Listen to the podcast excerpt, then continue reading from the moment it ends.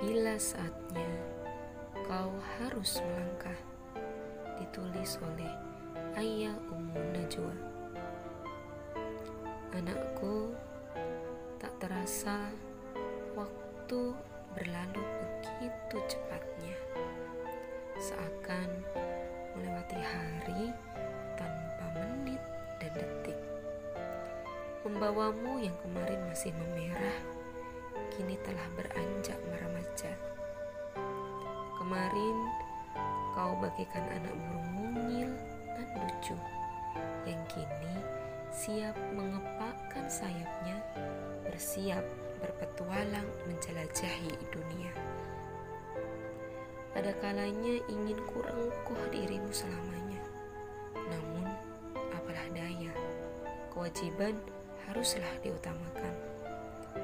Pergilah tuntut ilmu sebanyak-banyaknya untuk kau bagi dengan sesama, untuk bekalmu beramar ma'ruf nahi mungkar, karena kau adalah penerus estafet perjuangan. Karena agama ini harus terus diemban agar setiap yang bernyawa mengingati tujuan apa ia diciptakan. Anakku, ketika kau menyapa dunia, ingatlah, senantiasa jadikan akidah Islam sebagai pijakan setiap keputusan. Jadikan ia sebagai pemimpin dalam setiap langkahmu. Jadikan ia cahaya yang akan menyinari hidupmu. Yang pasti, kau tak akan pernah tersesat dan terjatuh selamanya. Jangan pernah lupa dan selalu ingatlah bahwa Allah tidak pernah lengah mengawasimu dimanapun dan kapanpun.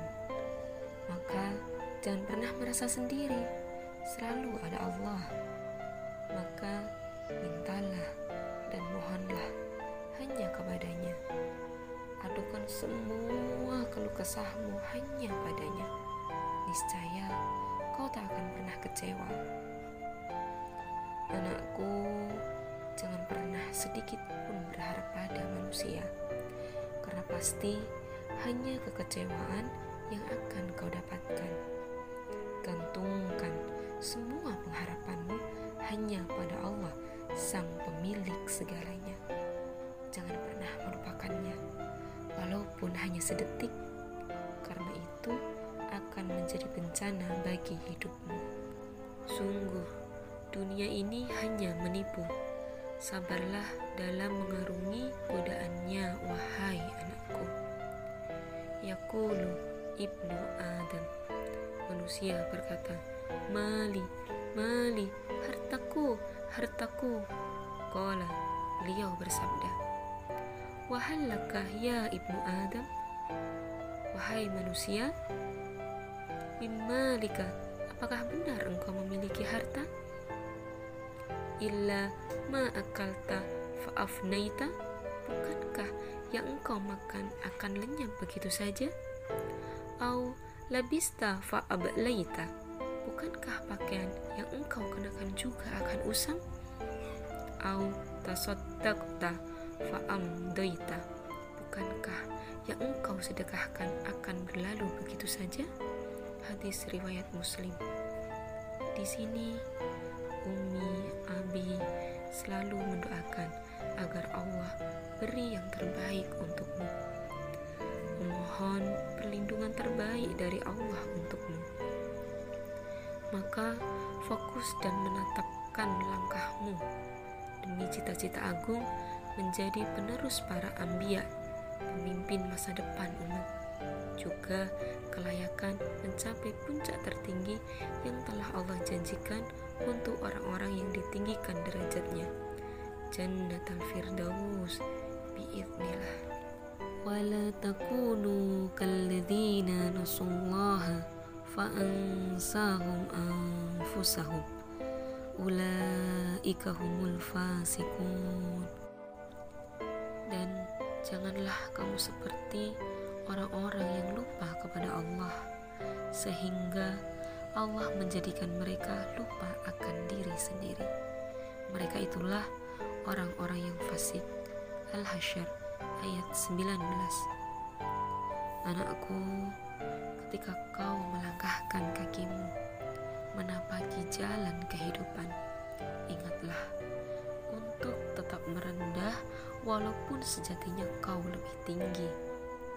Karena dengan tetap merendah hati, kau akan terjaga dari sifat sombong dan takabur. Karena itu akan mengantarkanmu kepada kebencian Rabbmu juga sesamamu. Maka tetaplah merendah, karena dengan seperti itu sejatinya kau telah menjemput kasih sayang manusia juga mencapai ketinggian derajat di sisi Rabbmu. Anakku, ketika kau melangkahkan kakimu menyusuri terjalnya jalanan dunia, ingatlah junjung tinggi adabmu, terlebih kepada gurumu. Karena dengan mulianya adab, itulah cerminan kualitas ilmumu. Muliakan dan hormati gurumu, karena dengan tingginya adabmu, turunlah barokah ilmu pada dirimu. Karena dengan luhurnya akhlakmu, itulah bukti murninya akidah dalam dirimu. Sahabat Abu Sa'id Al-Khudri radhiyallahu anhu berkata, saat kami sedang duduk-duduk di masjid, maka keluarlah Rasulullah sallallahu alaihi wasallam, kemudian duduk di hadapan kami. Maka seakan-akan di atas kepala kami terdapat burung. Tak satu pun dari kami yang berbicara. Hadis riwayat Bukhari. Pakailah adab yang terbaik jika kau duduk bersama gurumu, apalagi ketika berada dalam majelisnya. Duduklah dengan tawadu, jangan bersandar, jangan pula kau membelakanginya. Saat pembelajaran berlangsung, fokuslah pada pelajaranmu. Jangan terlibat dengan yang lain selagi gurumu ajarkan ilmu. Jangan terlampau banyak senyum, apalagi keraskan tawamu.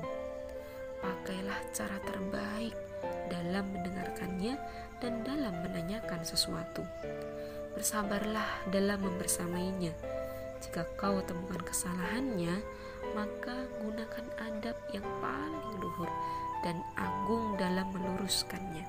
Sungguh, seorang guru adalah manusia mulia di hadapan Allah subhanahu wa taala. Mereka adalah pewaris nabi, pemegang dan penyebar ilmu agama. Maka jika buruk adabmu di hadapan mereka, sungguh telah hilang keberkahan ilmu yang kau dapatkan, yang bahkan tak bisa kau amalkan dan tak bisa kau sebarkan.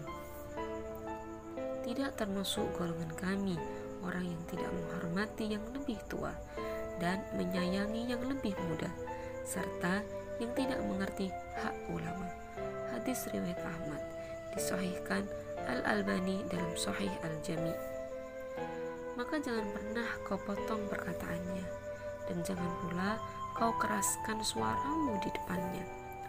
Tempatkan dirimu di hadapannya layaknya engkau berada di depan abimu.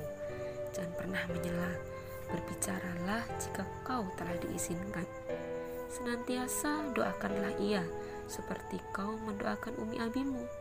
Peganglah ini anakku, raih keberkahan ilmu dari mulianya adabmu kepada gurumu.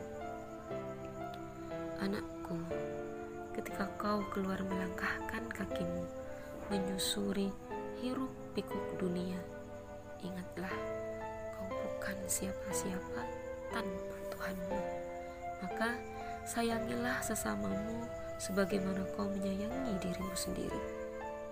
Senantiasalah jadikan ukhuwah Islamiyah sebagai pegangan.